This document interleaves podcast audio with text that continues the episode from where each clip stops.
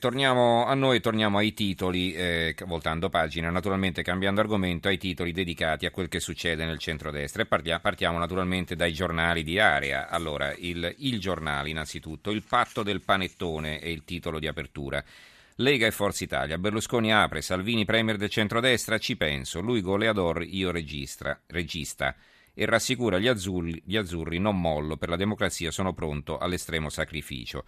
C'è un'intervista a Bossi, eh, il vecchio leone benedice l'unione, un'intervista al senatore, il richiamo è in prima pagina. Poi c'è un articolo di fondo firmato da Adalberto Signore, scrive Signore fino ad oggi ogni delfino che Berlusconi ha negli anni battezzato è finito inesorabilmente spiaggiato, una circostanza che potrebbe suscitare nel segretario della Lega qualche perplessità.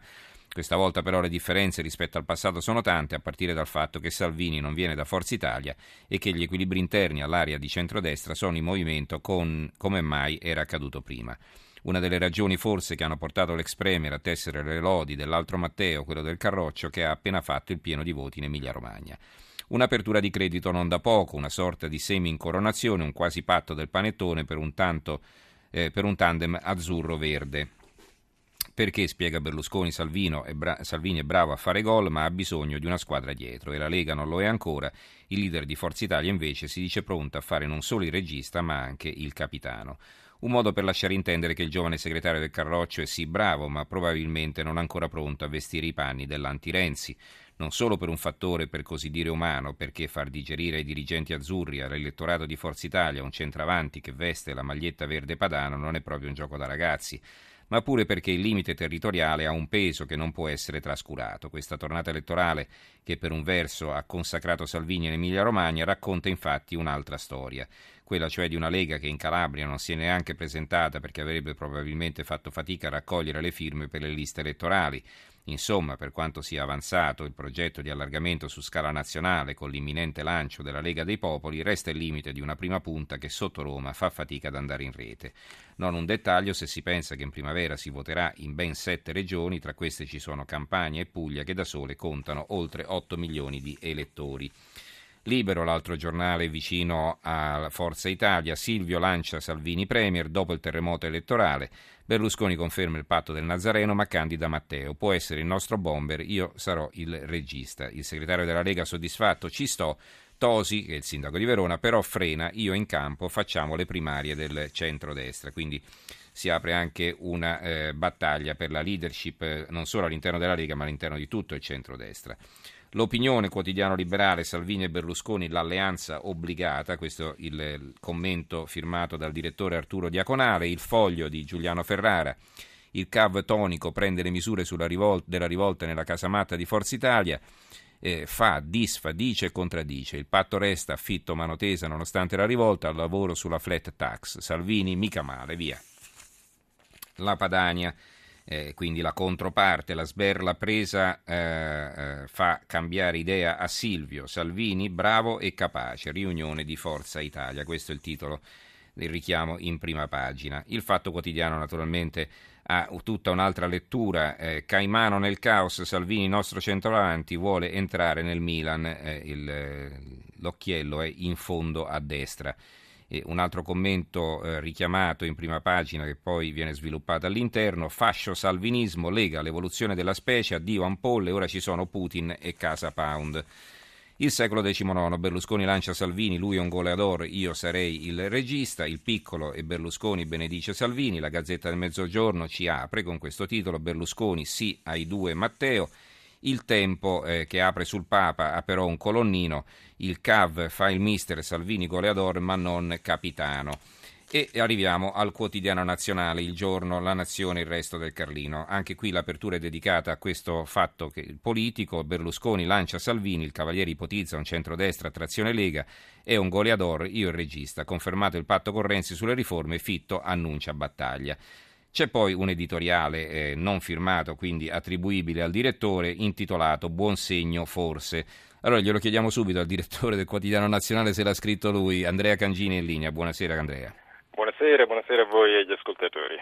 Allora. Sì, naturalmente l'ho scritto io. Cioè. Perfetto, allora lo leggiamo così, beh, non è che ti rubiamo quello che ci dovrei dire, però insomma facciamo così abitualmente. Allora scrive Cangini, al termine della presentazione romana dell'ultimo libro di Bruno Vespa i cronisti si domandavano sgomenti. Ma secondo te Berlusconi cosa ha voluto dire? Sgomento legittimo, il leader di Forza Italia ha infatti annunciato che in caso di elezioni il candidato premier sarebbe stato lui, per poi dire un gran bene di Matteo Salvini e ipotizzarne la premiership. Parlando del sistema elettorale in gestazione ha detto che finirà per accettare il premio di maggioranza, la lista più votata, per poi proporre di introdurre sia il premio di lista sia quello di coalizione, un inedito assoluto. E allora, cosa ha voluto dire Silvio Berlusconi? Nulla di definitivo, probabilmente.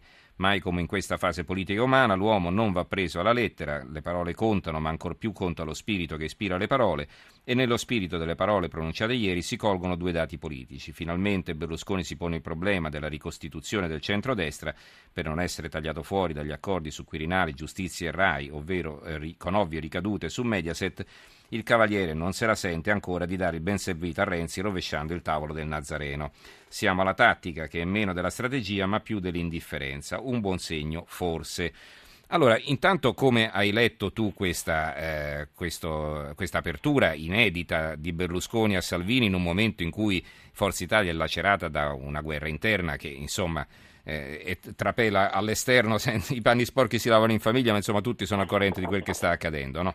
Non c'è dubbio, Beh, appunto eh, io la considero tattica e non strategia. Eh, ho fatto un'intervista a Berlusconi circa tre settimane fa ad Arcore e allora il suo approccio alla questione Salvini-Lega era dir poco scettico, insomma, cercava motivi di conflitto e eh, di Salvini diceva è giovane ma non, è, non ha esperienza, insomma è un leader che deve ancora dimostrare sul campo le proprie qualità.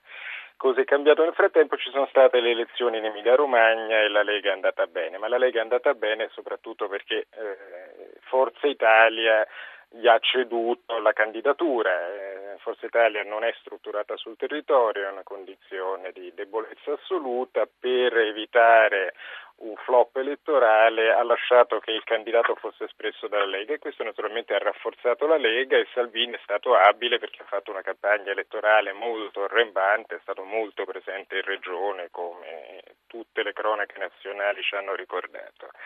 Berlusconi vede in Salvini un, uh, un una persona che ha successo in questo momento e cerca di aderire a questo successo, ma non vuol dire che eh, riconoscerà a Salvini automaticamente la, il ruolo di candidato premier di un eventuale centrodestra ricostituito, anche perché non sappiamo ancora quando si voterà. Quindi è tutto molto molto prematuro e eh, per il momento non è una scelta strategica ma semplicemente un espediente tattico, espediente tattico che però sta facendo saltare i nervi alla minoranza eh, riottosa Forza Italia guidata da Raffaele Fitto e credo che alla riunione degli organismi di partito domani o dopodomani quando sarà, eh, se non ci saranno smentite, che probabilmente ci saranno, eh, ne vedremo delle belle presumibilmente. Allora, ehm, invece per quanto riguarda poi l'atteggiamento nei confronti dei partiti minori, insomma che non è che siano usciti particolarmente bene da questo test, sia pure parziale, eh, Fratelli d'Italia è intorno al 2%, l'NCD sembra quasi scomparso. Allora, eh, che cosa succede? Poi tra l'altro eh, c'è Salvini che pone il veto al rientro di Alfano in maggioranza, mentre oggi Berlusconi, ieri Berlusconi aveva detto che è pronto a perdonarlo, no? sì, beh, insomma i veti fanno parte del l'armamentario politico quando le elezioni ancora non si vedono, non sappiamo quando si voterà e quindi ancora la fase dell'orgoglio di partito. Se si dovesse votare tra sei mesi, dico in astratto, è chiaro che i cambierebbero e una maggiore razionalità e interesse ispirerebbe le parole di ciascun leader.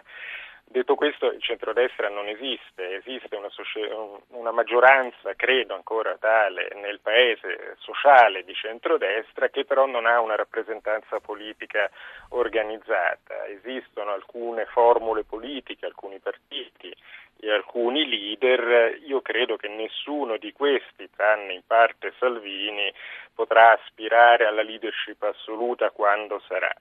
Eh, il centrosinistra ci ha messo vent'anni a trovare un leader competitivo. Io non vorrei che questo stato di frammentazione e tutto sommato di isteria che tuttora caratterizza i ranghi frastagliati e dispersi del centrodestra portasse a un esito analogo, insomma mi pare mm-hmm. che ci siano le condizioni per ricostituire un'area politica purché ciascuno faccia un, non dico un passo indietro, ma insomma una piccola autocritica eh, è probabilmente lo strumento che alla fine verrà utilizzato, sarà lo stesso utilizzato dal Partito Democratico, nonostante le resistenze di molti oggi, le primarie. Mm-hmm.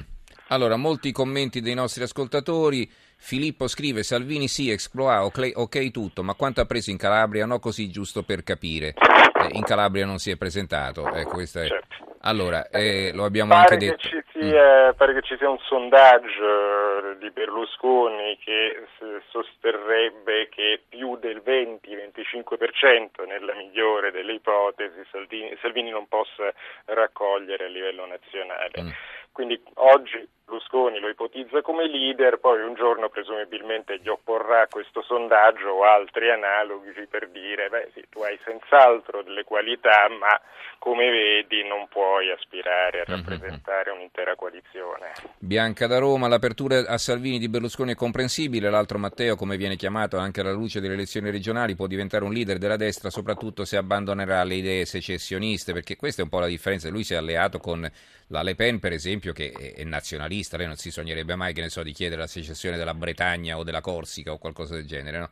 Non c'è dubbio, beh, insomma, obiettivamente il secessionismo è un tema che la ah, Lega è stato abbandonato, però diciamo, ecco, questa connotazione nord- nordista o nordica, eh, che dir si eh. voglia, diciamo, fa storcere ancora il naso a molti potenziali elettori, no? ma, ma gli, ascoltatori avranno fatto caso che non, eh, Salvini in questa campagna elettorale e da diverso tempo a questa parte non impugna più quegli argomenti, ne impugna mm-hmm. altri, eh, si atteggia a destra radicale ma destra nazionale sostanzialmente. I temi sono temi nazionali, ormai non sono più temi padani per così dire. Allora, dopo aver visto il film su Spinelli e gli altri grandi ho provato tanta tristezza come ridotta la nostra classe dirigente, ma perché Renzi non torna ai quiz televisivi, ci scrive Francesca dalla Sicilia.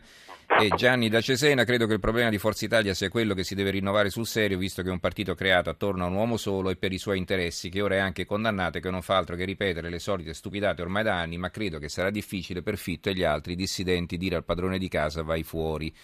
Allora, eh, traiamo un po' le conclusioni di questa nostra conversazione e poi passiamo al prossimo ospite. Abbiamo già in linea il direttore dell'avvenire Marco Tarquinio. Allora, eh, quale Matteo sceglierà Berlusconi? Si domanda Elisabetta da Venezia, le dichiarazioni dell'ex cavaliere potrebbero destabilizzare ulteriormente anche la minoranza dissidente del PD, si domanda. Berlusconi è specialista nel conciliare gli opposti, ha due esigenze, una eh, non discostarsi troppo da Renzi per tutta una serie di considerazioni che attengono ai suoi interessi materiali e alle sue condizioni politiche del momento. Contemporaneamente, e questo mi pare un buon segno, comincia a manifestare un certo interesse, per così dire, per la politica e per il futuro del centrodestra e quindi deve prendere in considerazione Salvini. Io credo che continuerà in questo, eh, se il governo andrà avanti, l'ambiguità di Berlusconi continuerà ad essere tale ancora per un po' perché il momento delle scelte si porrà quando le elezioni saranno in vista e non prima. Bene, allora ringraziamo Andrea Cangini, direttore del Quotidiano Nazionale. Grazie, grazie per essere stato con noi e buonanotte.